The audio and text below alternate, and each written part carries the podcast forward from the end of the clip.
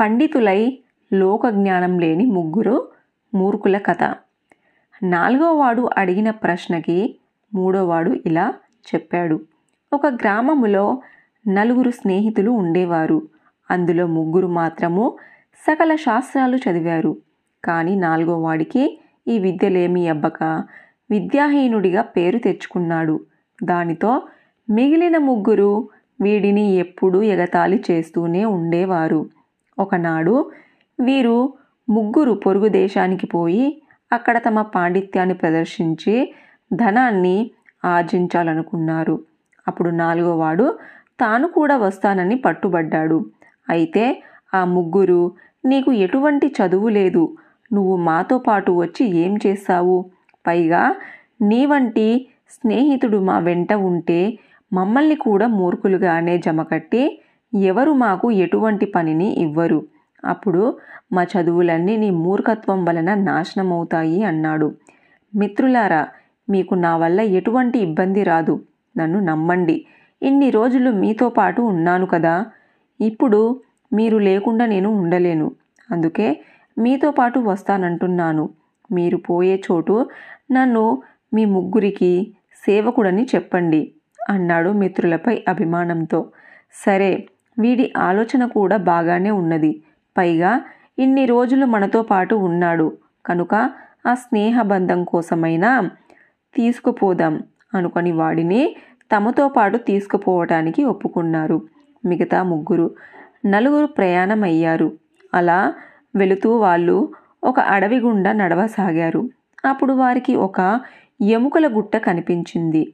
దానిని చూసి ఆ ముగ్గురిలోని మొదటివాడు ఈ ఎముకలు చూస్తుంటే సింహము వలె తోస్తున్నది. నా ప్రతిభవతో ఈ ఎముకలతో దాని రూపాన్ని చేస్తాను. చూడండి అంటూ వాటిని పద్ధతిగా అమర్చాడు. అప్పుడు అది సింహపు ఆకారంలో కనిపించింది.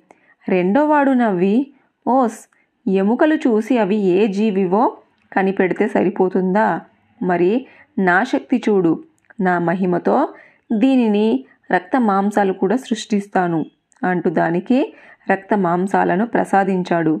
ఇప్పుడది జీవం లేని సింహం అయ్యింది మూడోవాడు పకపక నవ్వి చాల్ చాల్లే మీ ఇద్దరి గొప్పలు ఆకారం రూపొందిస్తే సరిపోతుందా? చూడండి మరి నేను దీనికి ప్రాణం పోస్తాను అన్నాడు గర్వంగా. అప్పుడు విద్యాహీనుడైన నాలుగో మిత్రుడు అయ్యో మిత్రులారా మీకు ఏ మాత్రమైన ఇంగితం లేదా? సింహాన్ని బతికిస్తారా? మీకు బ్రతకాలని ఆశ లేదా? అన్నాడు లబాదిబమంటూ. నువ్వు నోరు మూసుకో. పోనీలే కదా అని నిన్ను మా వెంట రాణిస్తే మాకే నీతులు చెబుతావా? ఇప్పుడు దీనికి ప్రాణం పోసి దీన్ని తీసుకొని మన రాజు వద్దకు పోయి మా యొక్క గొప్పతనాన్ని చాటుకుంటాము. దాంతో ఆయన కొలువులో మాకు మంచి పదవులు ఇస్తాడు అన్నాడు. ఆ ముగ్గురు ఊహల్లో తేలుతూ ఎన్ని విధాలుగా చెప్పినా ఎంత బతిమిలాడినా నాలుగోవాడి హితోక్తులు ఆ ముగ్గురు వినలేకపోయేసరికి సరే వీళ్ళ కర్మ ఇలా ఉంటే నా మాటలు ఎందుకు వింటారు? ఎవరి కర్మను వారి అనుభవిస్తారు అనుకుంటూ ఆ నాలుగోవాడు దగ్గరలోని చెట్టు ఎక్కేచాడు నాలుగోవాడు చెట్టు ఎక్కడాన్ని చూసిన మిగిలిన ముగ్గురు కడుపు చెక్కల కాసేపు నవ్వుకొని తరువాత ఇద్దరు మిత్రులు మూడో మిత్రుడి గొప్పదనాన్ని చూపమన్నారు. అప్పుడు మూడోవాడు తమ మహిమతో ఆ సింహానికి ప్రాణం పోశాడు. వెంటనే ఆ సింహం కళ్ళు తెరిచి తన ముందు కనిపిస్తున్న మనుషులను చూడగానే ఆకలితో బెగ్గరగా గరి గర్జిస్తూ వారి వెంటపడి తరిమి చివరికి వారినే పట్టి భక్షించింది.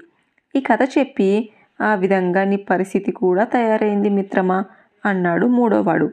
చక్రం మోస్తున్న నాలుగోవాడు మిత్రమా ఈనాడు నా పట్ల దైవము అనుకూలించక ఇలా అయ్యాను. నా వల్లనే ఎంతో తెలివి కలిగిన రెండు చేపలు కూడా దైవానుగ్రహం లేక తమకి తెలివితేటలున్న రాణించలేక మరణించాయి అన్నాడు. ఎవరా రెండు చేపలు? వాటికి ఏమైంది? అడిగాడు మూడోవాడు.